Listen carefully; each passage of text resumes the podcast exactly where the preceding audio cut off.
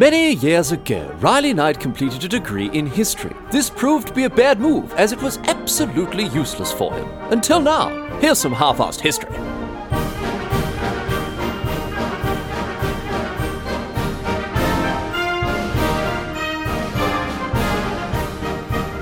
What's going on, mate? Great to have you along for some more half-assed history. This week on the agenda, we're going to be having a chat about one of history's most famous duels.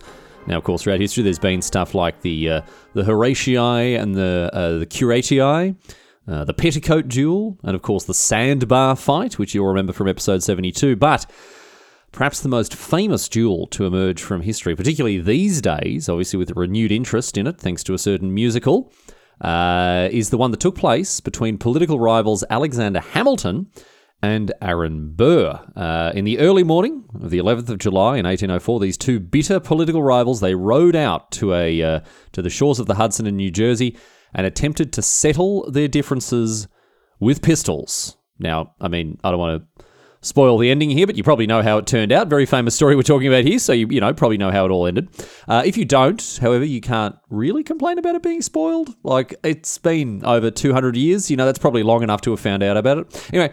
Um, the duel took on a, a larger than life aspect in history and and had a, a, you know a reasonably important effect on, on the very young United States of America, which was which was still finding its feet politically. Um, you probably know that Hamilton had been the Secretary of the Treasury, pretty pretty important bloke overall. Uh, founded the Federalist Party, founded the Coast Guard, very important uh, in the development of the, of the, U.S. banking system as he as he uh, founded the first central banks in the United States. But did you know that Aaron Burr, even at the time of the duel itself, was the Vice President of the United States? Imagine that these days. Imagine the Vice President of the United States picking up a gun and shooting another public servant. I mean, it just wouldn't happen, would it? It wouldn't happen. I mean, the last time this took place, uh, the last time something as ridiculous this took place, you know, the Vice President shooting someone, geez, how long ago was it? Whew, like, what, 2006? I mean, oh, it's been so long. It's been, it's, you know, over, over 15, no, not even, not even over 15 years ago. Not even 15 years ago since the last, the last time that a vice president of the United States shot someone. Anyway, today, today we're going to have a ch- we're going to have a chat about not only the duel itself, obviously, but the lead up to it. Why these blokes hated each other, and uh, and and how it actually got to the point where they arranged to uh, you know to go and have this duel and, and shoot at each other. There's a lot to get across, a lot to get across here today. Uh, so let's get underway. Meet our cast of characters before finding out how their lives actually, you know, ended up intersecting in this uh, in this uh, huge way here. So we're going all the way back, going all the way back here to well, um, honestly, actually, I'm, I'm, not 100 percent sure. Uh, I thought I thought I'd start the, uh, the, this, you know, the, the respective biographies of these two blokes, uh, which with whichever bloke was older, but we actually don't know. We don't unbelievably, un, unbelievably, we don't know which of these two blokes was was the older one. Aaron Burr, we know that he was born on the sixth of February in 1756, while Alexander Hamilton was born on the 11th of January in either 1755 or 1757. We actually don't know 100% which one it was. I'm, i suppose we'll just start with Hamilton, you know, because I guess there there is a chance he's the old one after all. Um, so yes, a- Alexander Hamilton, born in Charlestown on the island of Nevis, which is today's uh, part, part of St. Kitts and Nevis uh, a small island nation in the Caribbean. And as I say, he was born in either uh, 1750, uh, 1755 or 1757. He himself claimed it was uh, it was 1757, um, but uh, it was it was he was generally pretty vague about his age later on in life, and uh, you know he sort of only spoke about it in kind of round figures and. These days, there's a bit of evidence to, to, suggest that it may have actually been 1755 after all. Look, we don't know. Whatever the case, he grew up in the West Indies and had he had a, a, a pretty hard go of it with uh, with his childhood. His childhood was, was, was full of hardship. His, his father abandoned his mother at a, you know when he was just young, and then his mother died when he was only 13, uh, leaving him and his brother penniless. But uh, young Hamilton, he found his feet. He, he worked with a trading company and then ended up in Boston in 1772 uh, and it was uh, in the you know the 13 colonies at the time that he joined a revolutionary militia in 1775 after the battles of, uh, of Lexington and Concord. And he became a captain of a company that fought in New York. And ultimately, he was invited to become an aide to George Washington, uh, George Washington himself. Uh, during which time he rubbed shoulders with many famous people from that era and made you know, very important political connections. But he longed for the battlefield, he did. And uh, after having uh, left Washington's staff, he was eventually given command of a battalion that fought in the Battle of Yorktown, which is where the, uh, the American Revolutionary War effectively came to an end with the British surrender. And after the, after the war was over, He got married. He worked as a lawyer before uh, moving into politics, where he represented New York at various political conventions.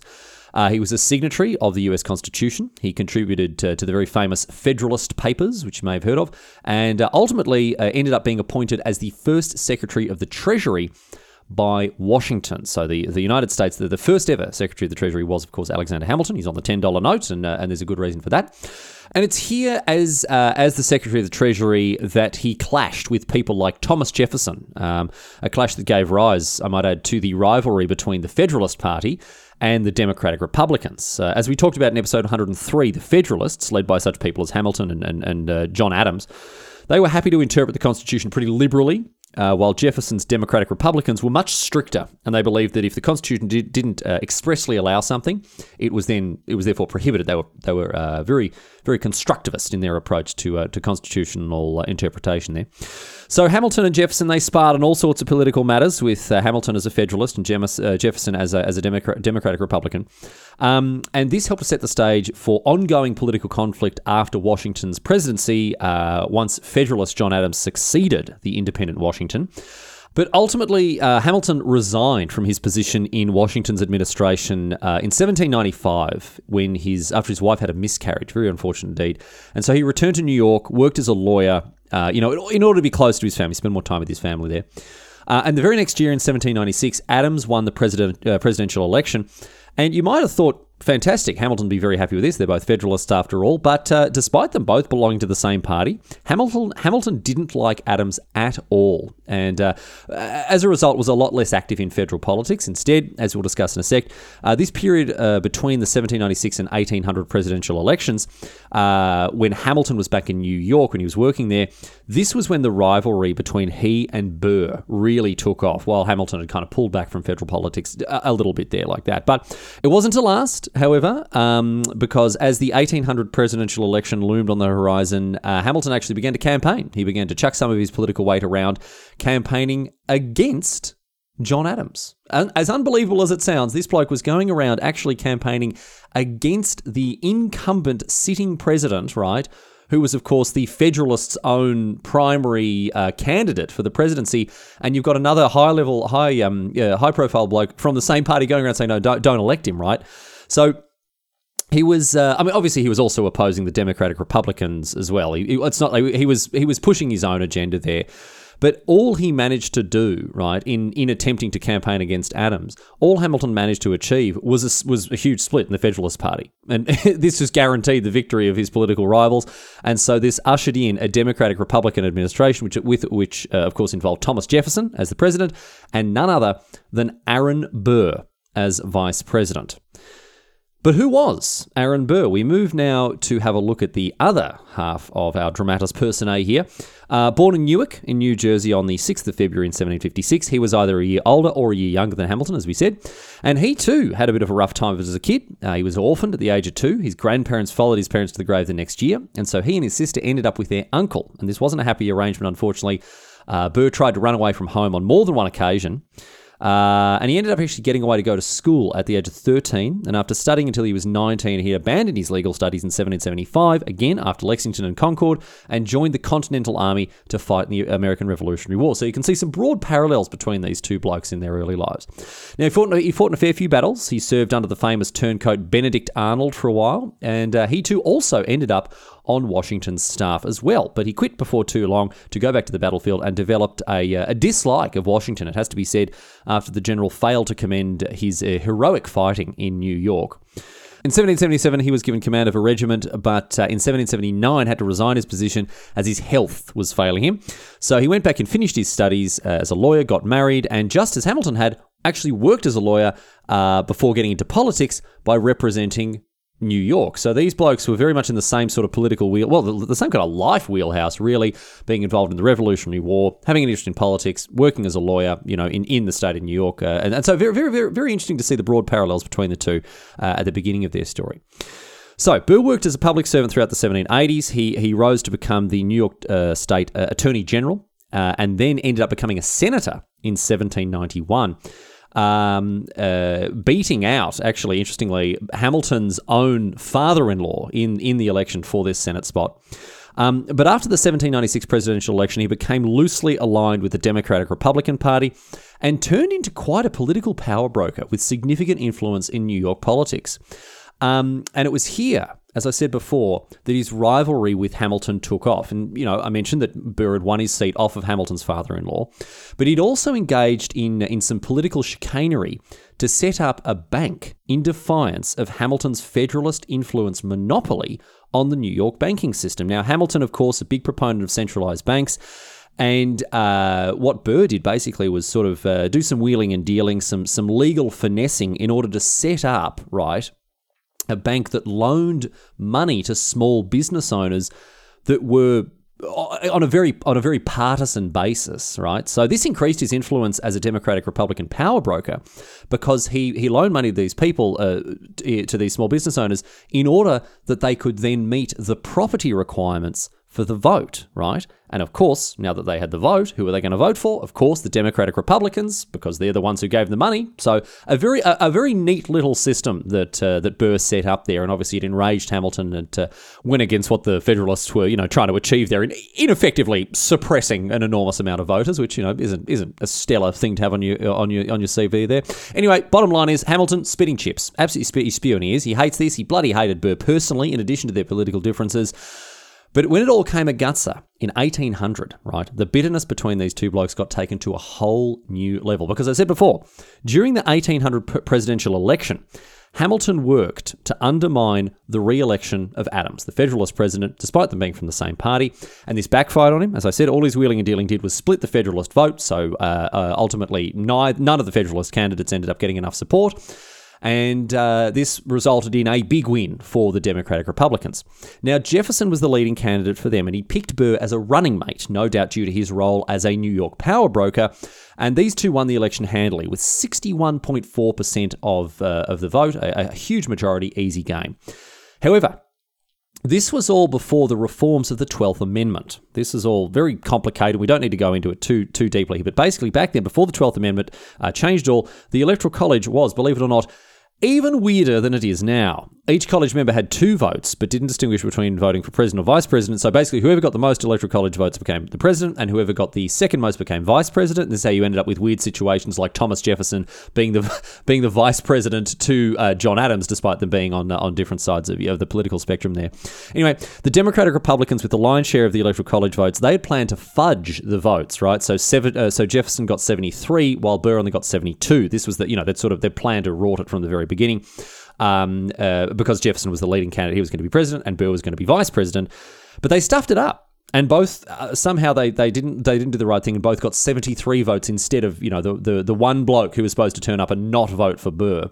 Um, so weirdly, the House of Representatives now had to break this tie. That was how it worked uh, to decide whether it was going to be Jefferson or Burr that would become president. But Burr, you'd think, I mean, Burr knew what the plan was. He knew that he was going to be vice president. He knew he was going to give it over to, to Jefferson. He knew that this, this there was this plot to sort of, you know, uh, have the electoral college votes uh, pan out in a certain way. But rather than go along with his party's plan, remember he was only very, he wasn't a huge rusted on member of the Democratic Republican Party, and he was actually very happy to try to chance his arm and test his luck with the House of Representatives with a vote which might actually put him in the White House. Why go against his party's plan? I mean, why do this to himself? Well, because the House of Representatives was controlled by the Federalists, right? And not only uh, is Burr, you know, not a hugely staunch de- Democratic Republican like Jefferson was, the Federalists bloody hate Thomas Jefferson. So he thought he'd have a chance of winning the House vote for president, that the House controlled by the Federalists, given how much the Federalists hated Jefferson, their principal rival, they think he, he, gambled and he thought, well, they'll see me as the lesser of two evils and they'll go for me instead of their hated rival Jefferson. But guess what happened? Check this out. Alexander Hamilton, who I mean, in, you know, he may have disliked Jefferson politically. They they were they did not get on politically speaking, but he absolutely bloody hated Burr. He hated Burr so much that he leaps off the top rope and mobilises his own Federalist Party to vote in favour of Thomas Jefferson, the Federalists' mortal enemy, just to ensure that Burr doesn't get the gig.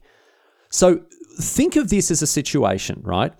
The chief political rival of the Federalist Party, Thomas Jefferson, is now being campaigned for by Alexander, Alexander Hamilton, the same guy who campaigned against the last Federalist president. You've really got to wonder what this bloke is up to. Anyway, because of the voting rules and because of the need for a clear majority amongst the 16 states, right, it took 36 ballots before the House actually came to a result. They all, all of the all of the other ballots were actually divided. And Hamilton, he worked tirelessly throughout all these tied ballots, these divided ballots, to convince Federalist congressmen in uh, to to vote for Jefferson. And slowly but surely, he won enough people over and ma- managed to persuade enough Federalists that it was Jefferson and not Aaron Burr who was the lesser of two evils, and therefore delivered his old rival into the White House. Now, Burr. He's now spitting chips. He is absolutely ropeable. He, he you know, he he's buggered it all up beyond belief. Because check this out. He was the, of course, he's the vice president, right? No one's taking that away from him. That, that, that, that's, that's done. That's, that's, that's done and dusted. But in not conforming to the original plan of the Democratic Republicans and ceding his position in, in this ballot to Jefferson, he, of course, absolutely ruined his standing with the new president. He didn't, he, you know, by by by by going against what the Democratic Republicans had, had uh, initially planned, right? Burr had basically burnt any bridge between him and, you know, the president Thomas Jefferson, under he, of whom he is now the vice president, right? Ridiculous. So as a result of all this happening, Jefferson never trusted Burr, never let him near any decisions of any importance, and even further, blackballed him from the, the, the, Democratic Republican Party as well.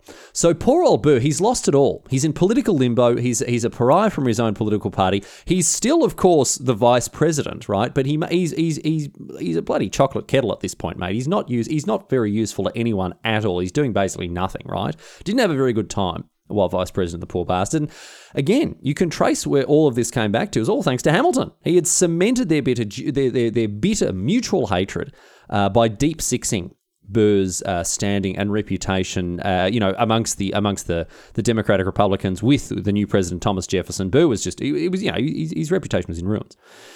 Anyway, by the time 1804 rolls around, so we're gonna we're gonna skip forward a little bit here, right? 1804 rolls around, the next presidential election is coming up. Jefferson had made it abundantly clear to Burr that he's not going to pick him as a second time for the running mate. No, he's not like he, he doesn't like him, he doesn't want him, he doesn't trust him, he doesn't want Burr as his running mate. Instead, right, so Burr realizes that he's going to be out in his ass. You know, he's not he's not going to be able to. he doesn't have a, hope in hell of trying to get anywhere near the presidency, the vice presidency after after all after everything that's gone on, right? So instead, he decides he he he refocuses and he decides that he's going to run for the governor of New York. He's going to return to his roots. He's going to rally. He's going to try a different tack and get his political uh, career back on course a different way. Now, of course, we all know that Jefferson went on to win the 18, 1804 election, uh, this time with George Clinton as his running mate. Clinton became the vice president, um, and the election was held with the new rules laid out in the 12th Amendment, so it was slightly less bonkers. Uh, George Clinton, by the way, no relation to former US President Bill Clinton. Bill Clinton was actually born Bill Blythe, but he took his, uh, his stepfather's last name as a young man. Anyway, anyway, Burr, as I say, he decides he, he decided he'd have, a, uh, a, crack at the governorship of New York. Uh, but guess who was there once again to stand in his way? Once Hamilton got wind of the fact that Burr was attempting to to, uh, to change, change tack politically, he once again leapt into action agitated against Burr, pulling out all the stops, and did everything he could to make sure that Burr's campaign was unsuccessful. Now, you remember, I mean, Burr did have a lot of influence in New York, but so did Hamilton. Hamilton's one of the founding fathers. He's got a, he, you know, he's got a lot of political reach. He's, he, you know, as a as a friend of Washington's, as a, as the first secretary of the of the Treasury, this bloke has got a, a fair bit of political weight to chuck around, and he brought this to bear once again in attempting to convince everyone that Burr was not up to the job. Right. And this time around in 1804, this took a rather more personal. Uh, uh, you know, the, the, the campaign was fought on a rather more personal note by uh, by Hamilton uh, against Burr this time, and this emerged on the 24th of April, 1804, when a newspaper called the Albany Register published a letter from a bloke named Charles D. Cooper that had been sent to Hamilton's father-in-law, uh, the very same bloke that Burr had beaten in, in a previous election. And in this letter, right, Cooper wrote about how Hamilton had seen Burr as, this is a quote, a dangerous man and one who ought not be trusted with the reins of government. And it didn't stop there because Cooper went on to say that he had heard a still more despicable opinion, which General Hamilton has expressed of Mr. Burr. Now, this might not sound like much these days, given that, you know, political discourse has become what it is today. Um, but this was an affront and a grave insult against uh, against Burr, and uh, he wasn't going to take it lying down. Burr immediately demanded that Hamilton either properly come forward with this despicable despicable opinion, actually tell everyone what this despicable opinion was, or apologize for the insults and slander of you know the last what 15 years or so. Now, Hamilton responded, however, by saying that he wasn't going to be held responsible for the way that someone else had interpreted what he'd said, although he also did nothing to deny Cooper's claims about him having given a despicable opinion. And Burr responded to this by saying, Political opposition can never absolve gentlemen from the necessity of a rigid adherence to the laws of honour and the rules of decorum. In other words, why don't we take this outside, Hamilton, mate? And Hamilton replied by saying that he had no other answer to give than that which has already been given. So this was all done by letter, by the way. It's important to note that, which is why we have a record of it. But it's also why, when the original insult appeared in a, in a, in a newspaper in April, we had to actually wait until July before the actual duel. The long and the short of it was that after all this nonsense, Burr formally challenged Hamilton to a duel, and Hamilton accepted the challenge, and so the duel was on. And we're going to take a quick break from the story here to talk about dueling and its place in history. Of course, you've almost certainly heard of it and you'll be aware of the tropes around dueling, although not all of them are based in reality. Dueling has been around for uh, around forever, you know, as a way for people to usually men, usually very idiotic, uh, hyper masculine men, in order to uh, to settle their differences or uh, you know uh, demand satisfaction from one another in the in the case of a perceived insult or injury or whatever. Um, and uh, one of the most famous duels uh, from antiquity, a long, long time ago, is uh, the one between the Horatii brothers and the Curiatii brothers uh, from the 7th century BCE. So, uh, you know, what, 2,700 years ago. Um, this duel was fought in a place. It, was fought in the place of a full-scale war between Rome and another city, Alba Longa. They they were having a you know they were having some difficulties. They were having a, some arguments, but they were also facing the threat of an external um, military marching in on them. So they knew that if they actually fought, then this external, this third party would come and just absolutely rumper dump them. So they decided to settle their differences with a duel. Um, and so the long story, uh, long story short, uh, the the Horatii and the, the uh, for, for, Rome uh, were nominated as, as, the champions. Three of them, these triplets, these brothers, and the the Curiatii, which I'm almost certainly butchering the pronunciation of, were going to represent. Uh, they were going to represent the Albans, right? Um, uh, so the way that it went, uh, the Curiatii they killed two of the Horatii during the during the, the, duel, but then the last one, the last Horatii, Publius, right, he managed to kill all three of the Curiatii and uh, and win the duel. And he then went back to Rome, bloody hero, get around, what a legend, he's won the duel. But oh no, what's this? His sister, Camilla, had actually been engaged to one of the blokes that he just killed. So she's weeping and having a terrible time, and great big carrion crying and wailing his name. And so Publius responded by pulling out his sword and killing her as well, his own sister, saying that none should mourn the death of Rome's enemies. Pretty bloody brutal, but that's the way that that went. More than a few twists and turns in that one, you reckon? But uh, plenty of other stories and plenty of other duels over the years, of course. And in time, a formalized set of rules was established for dueling known as the Code Duello, which sounds completely fake, to be honest. But this code duello, it um, it dealt with things like participants bringing seconds and doctors and witnesses, uh, and set out how, things should go when a duel takes place. And the main aim of the code, weirdly enough, was to make dueling as safe as possible, like as non-lethal as possible and as fair as possible, uh, while still allowing people to fight, or at least put on a big show of bravado or whatever else they're like that. So you know, doctors coming along and keep uh, you know uh, uh, treating anyone who was injured, and plenty of witnesses there, so no one could go back away from the duel and said, oh, you know, this is what he did. He bloody you know kicked me in the fork or he did this, or eye gouging, or whatever else. You know, so there are plenty of people to actually watch it, so these you know these affairs of honor could be settled. All very silly. I mean, all very very silly. But that's just how things went back then. Um, seconds were so the, the, you know the doc. We don't understand what the doctor was there. We understand the seconds there to obviously bear witness, but they were also there to try to get the duelists to make up and be friends before the fight. So the duelists would actually attempt to smooth things over between the two aggrieved parties. But failing that, the seconds would set up the dueling area uh, and then stand by and watch, so they could go back and, uh, and tell the story of what what had happened. And this was all set out in the code in the code duello. Um, Duels are very rarely to the death, uh, not on purpose anyway. Some obviously some people were killed because that's just the way that it goes. But they, they were rarely to the death. But also they weren't usually fought to uh, first blood, which is you know how things are usually depicted these days in fiction. Usually they were fought, they were fought until one person couldn't continue. At which point the doctors that you know that, had been brought on brought along, they would, they'd step in, they'd end the fight. Uh, a lot like bo- boxing or martial arts today, the doctors would step in, they'd say, "Well, this bloke, you know, you battered the, you battered the crap out of him. He's not going to be able to get back up. So um, you know, you're the winner. Congratulations." So again, as I've said, a lot of it was about bravado, honor, more than it was actually about getting hurt. Um, and so when pistols began to replace swords, it became very common to uh, to throw away your shot. Uh, in other words, deliberately miss. Right. So a lot of duels in the 18th century would go like this: two blokes would turn up, they'd uh, have a turn, shooting off uh, to the side into the ground nearish their opponent. Uh, and that would be that. Now, dueling with firearms, it was codified in the Irish Code Duello, which was adopted in 1777. And this led to the popularity of pairs of identical dueling pistols as a way to make sure things were fair and uh, it was a level playing field, both, both people using the same firearms.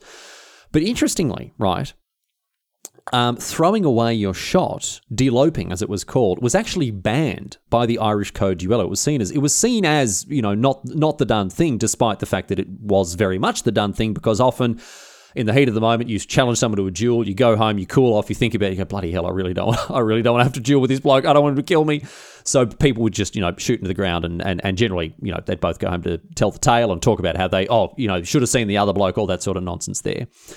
But um, the the the sort of the path, the trajectory that, that dueling took as we get into the 19th century and as we approach our story with Burr and Hamilton, is that duels are beginning to become increasingly frowned upon and in many places illegal as well. So for this reason, duelists would skirt through grey areas, as we'll discuss. They'd go to places like islands in the middle of rivers that delineated state borders, like the sandbar fight. Um, and they jump through other ridiculous hoops to avoid getting in trouble with the law. And before we uh, wrap up our, our chat about uh, the code duel and dueling in general, uh, I want to mention as well that, uh, interestingly and quite unsurprisingly, when you think about it, it was the code duello that eventually led to the sport of boxing. Because the Marquis of Queensberry rules for amateur boxing grew out of the Code Duello. Rules like using gloves, no punches below the belt or to the neck, uh, banning things like grappling and, and eye gouging, you know, all this sort of stuff. It made the fights much safe, safer. I mean, there's still fights, bloody hell, but they made it. It made it, you know, it gave you a better chance of walking away in one piece anyway. Um, but this led to the rise of, pugil, uh, rise of pugilism in the late 19th century, and consequently to boxing as the sport that it is today. So you know, there is quite a bit of history behind all this sort of stuff, but. We are going to go back to 1804 now, and this duel between uh, between Burr and Hamilton that's just been set up. And again, as you as you can probably guess by now, after h- having heard about the the code duello and how and how duels were sorted out back then, it was a lot more about uh, pomp and circumstance than it was about actually you know hurting or killing each other. But having said that, this one was more than a little bloody weird because Burr was definitely blowing this whole situation up. His pretext for having the duel was a little rickety. Um, it wasn't as insulting to his honour as he was making it out to be, the stuff that Hamilton had or hadn't said. And uh, it was definitely him kind of, you know, making a bit of a mountain out of a molehill there. In fact, it actually made him look kind of kind of bloodthirsty. Uh, while Hamilton's acceptance of the challenge made him look kind of suicidal. I don't know. Like both. The point I'm trying to make here is both of these blokes, right? The bottom line is, it just didn't need to happen. Both of them, one of them, either of them, just could have walked away, but neither did because you know, well.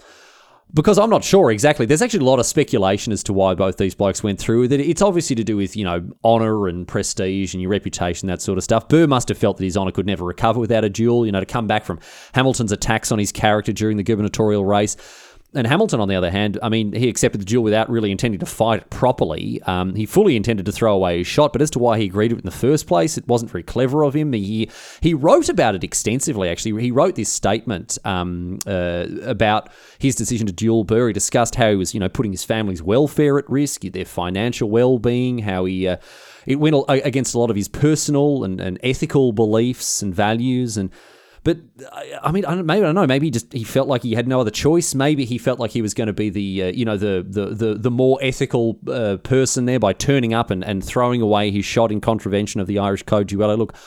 I, I, mean, I did a lot of reading on it. If there is some sort of historical consensus, I was not able to find it. Uh, it, it, does seem a little weird that, that Hamilton went through with this when he didn't have to do it. Um, I mean, believe it or not, here's here's the thing that, that really puts it over the top for me, right? Hamilton's own son, Philip Hamilton, had been killed in a duel in 1801 when he duelled George Eacker after Eacker called him a damned rascal. Now, you'd think that the loss of a son, especially, you know, the loss of a son who ended up in a duel because he'd insulted a, a, some other hothead, right? You'd think the loss of a son would have actually put Hamilton off the idea of dueling, but no, as, as remarkable as it is, it, it, it, it uh, didn't seem to deter him. And it really is a bit baffling as to why Hamilton accepted the duel. I, I mean, there, there, I guess there, if you know if we're talking about honor and we're talking about prestige, there is another factor that does come into it. Hamilton has the very dubious honor of being the first major U.S. political figure to have been involved in a sex scandal. So maybe the uh, maybe the loss of honor and prestige uh, from that was hanging over him, and he didn't think he re- could recover from turning down a duel. In um, in 1791, he had had an affair with a married woman and this was discovered uh, by the public years later, and it prompted a huge scandal. Interestingly, as well, the, the, the woman's husband found out long before the public did. He knew he, the, the the husband knew about this this affair, and actually blackmailed the pants off of Hamilton, and even encouraged his wife to continue the affair so he could keep extorting money from uh, uh, you know from from this bloke who was sleeping with his wife. Anyway, as I said, Hamilton did actually write this statement, and, and you can go and read it. It's called the Statement of uh, Statement on Impending Duel with Aaron Burr. It's not very long, um, and in it he he explains well how truthful he was being in this letter remains, you know, a matter for debate. But he did, um, he did seek to explain why he accepted the duel, and you know, he talked about a loss of honor. He talked about uh, the feeling that he needed to do it in order to uh, to save his prestige and whatever else. But he also talked about the fact that he was going to throw away his shot, right? Uh, he was not going to. Uh, he was not going to actually, you know, properly take part in the duel. Um, and he's going to do this, uh, in his words, to give Burr a chance to pause and reflect. So I don't know if, if the whole thing was just to try to teach Burr a bit of a lesson. Um, you know, there is a fair bit of debate as to how sort of genuine and earnest Hamilton was being in the uh, in the statement that he wrote. But look, the, the the long and the short of it is, he accepted the duel and it was on, and there was no getting out of it now. So. With the duel organised, both men made preparations to travel out to Weehawken in New Jersey, a very deliberately chosen spot. Uh, I mentioned before that dueling was on its way out, legally speaking, and by this stage, it had been banned in both New York and New Jersey. Uh, but this spot, Weehawken, it was uh, it was a pop, popular dueling location, as as New New Jersey was uh, much more lax in enforcing anti dueling laws uh, than New York was. Um, and even more remarkably, uh, it was actually the very same place that Hamilton's son had had his fatal du- duel a couple of years ago. So, on the morning of the 11th of July, 1804, Hamilton and his associates they were rowed out to the very place that his son had been fatally shot to engage in the same activity that had killed young Philip. And Burr also made his, his way there with his respective crew. Um, and I think at this point it's probably worth pointing out some of the ridiculous things. I mentioned before some of the ridiculous things they did to skirt around anti dueling laws in order to offer plausible deniability to the people there. The pistols were hidden in bags, or hidden away in, tra- in traveling bags, so the rowers could truthfully say that as they rowed them out, they as, as they never saw any weapons uh, and additionally, it had been decided that everyone there, seconds, doctors, everyone, right, would turn their backs and not witness the duel firsthand again, so they could truthfully deny ever having seen either man shoot at each other. It all seems like a great big song and dance to you know to go through when the whole thing is about gentlemanly honor, but whatever that that is that is how it went. Anyway. Both parties, they arrived at the arranged spot at 6:30 in the morning, and after the seconds had marked out the dueling area and determined where both duelists would stand, Burr and Hamilton they took up their positions. Everyone else turned their backs, utterly ridiculous. And these two political rivals, bitter enmity coursing through them, began their fated duel. Now, what you'd expect to happen, ordinarily, you know, according to the customs of the time, was for the two men to stare at each other, and then, in a very silly and pointless, pointless display of over, overblown masculinity, point the pistols off to the side, and fire into the ground. And that's it. That's a duel finished, and you know they can walk away from it uh, with their head with both of their heads held high. I mean, totally, totally silly. So so ridiculous the whole thing. I don't know how it got to a point that shooting into the ground near-ish someone counts as having your demand for satisfaction fulfilled. But whatever, right? But of course, that's not what happened, as many of you listening will already know.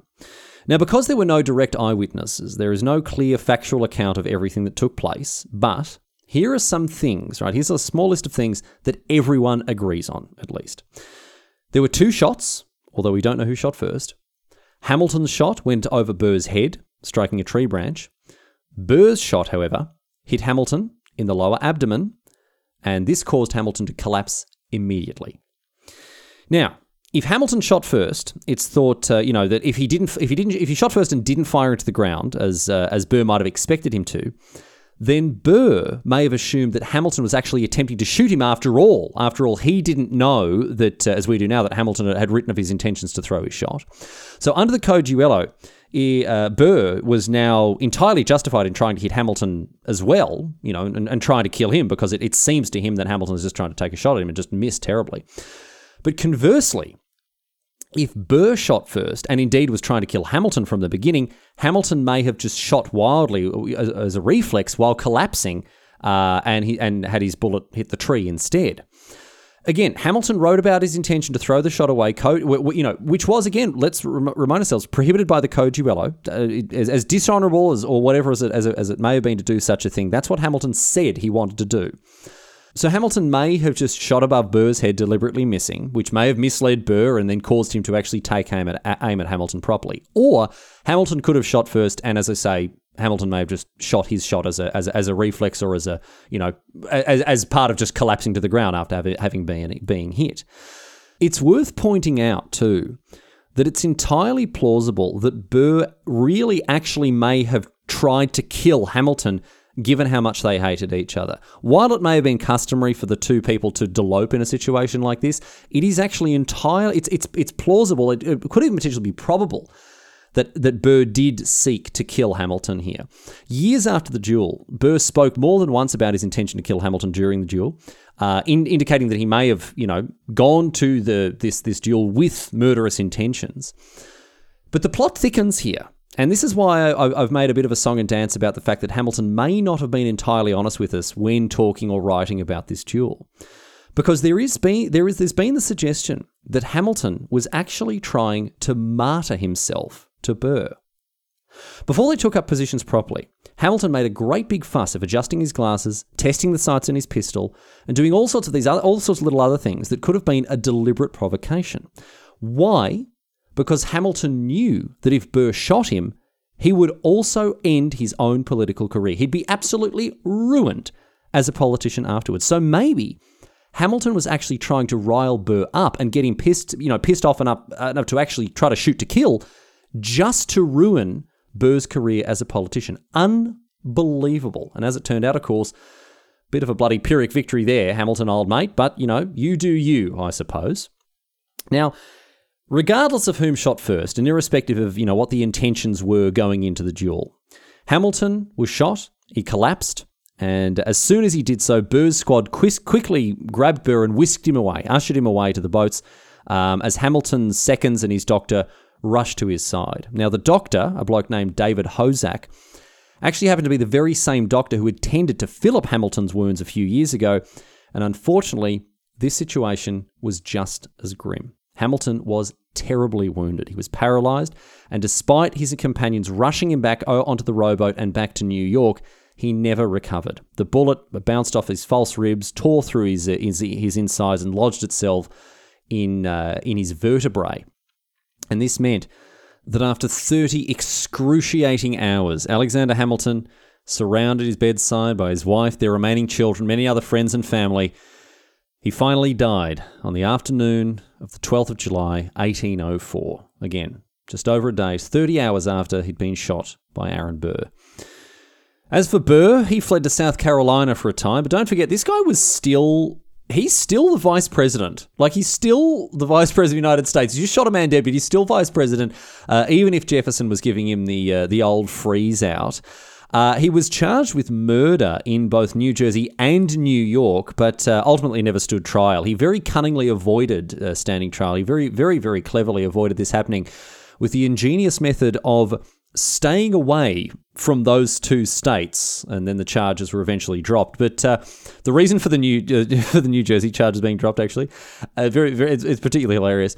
New Jersey decided not to prosecute Burr for the death of Hamilton because, although he shot him in New Jersey, Hamilton died in New York. So the perfect crime. I didn't know that's how it worked. You know, the next time you want to murder someone, just just invite them to the Four Corners Monument from Breaking Bad. No worries at all.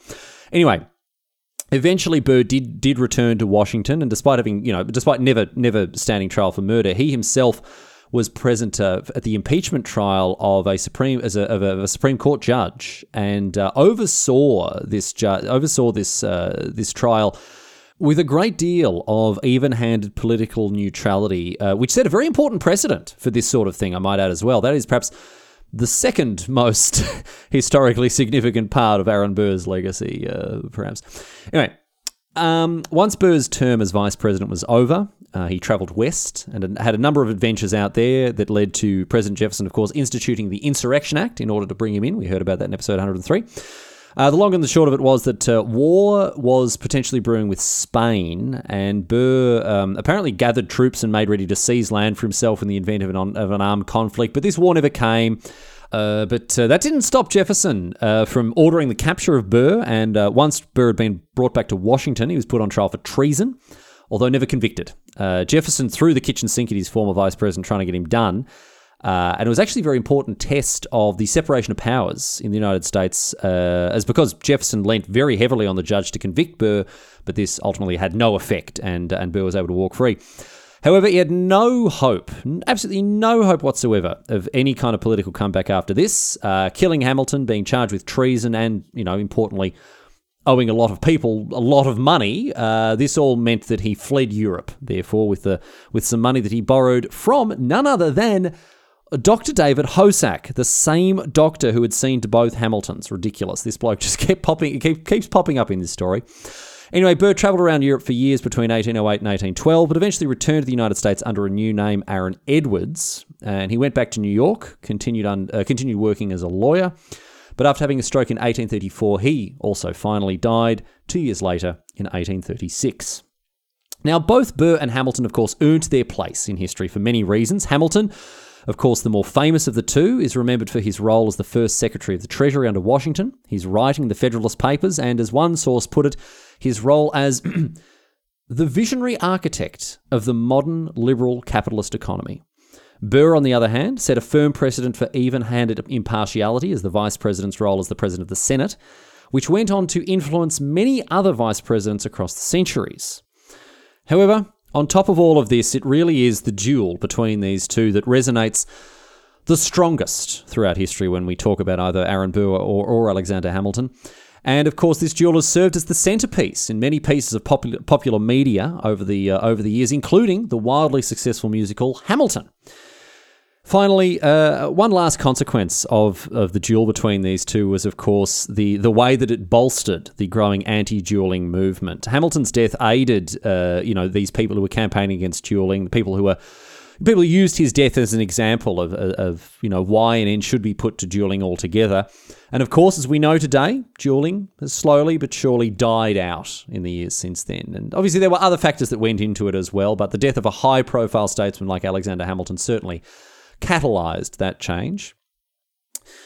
But none of this stopped descendants of both Burr and Hamilton meeting in Weehawken in 2004 on the 200th anniversary of the duel, and they met there in order to reenact it. Thankfully, however, no one died this time around.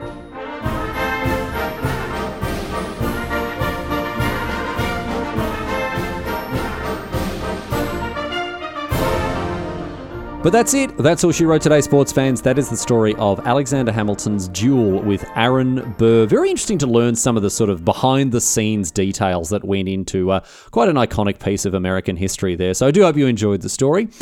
Um, all the normal boring housekeeping stuff coming your way here, halfasshistory.net. Contact form there if you want to get in touch with the show. Old episodes, links to subscribe, of course. Uh, if you want to leave an iTunes review, I'd appreciate that. If you want to buy some Half Ass History swag, halfasshistory.bigcartel.com. Free shipping worldwide, and stocks starting to run a little low. So if you've been thinking about it, now's a great time to uh, to get ahead of the. Uh, I was going to say get ahead of the rush. There's probably not going to be a rush, but look, if you want a t-shirt, I just don't want you to be disappointed, mate. Just if you want a t-shirt, just go and buy a t-shirt. You can also support the show uh, on Patreon, patreon.com/slash halfasshistory. Thank you very much to the new Patreon members who have subscribed. Got a couple of. Of, of people who have started to chuck me money that way. And I tell you what, I bloody appreciate it. So thank you very much uh, to those. If you'd like to join their exalted ranks, of course, you can gain access to uncut episodes, show notes, uh, and you get the episodes uh, a little bit ahead of time as well. Uh, you know, ahead of the the common muck as well. So you can you can enjoy that. But thank you for listening to the show. Of course, if you want to tell your friends and family about it, I'd certainly appreciate that. Get the word of half-ass history out there. Got to get those numbers up. Rookie numbers in this racket. But uh, as I say, that is that for this week. We're going to close things out as usual with a question posed on Reddit. Reddit historian Hugh Jamerican asks Would the musical Hamilton be more accessible to younger audiences if he were played by Lin Automatic Miranda?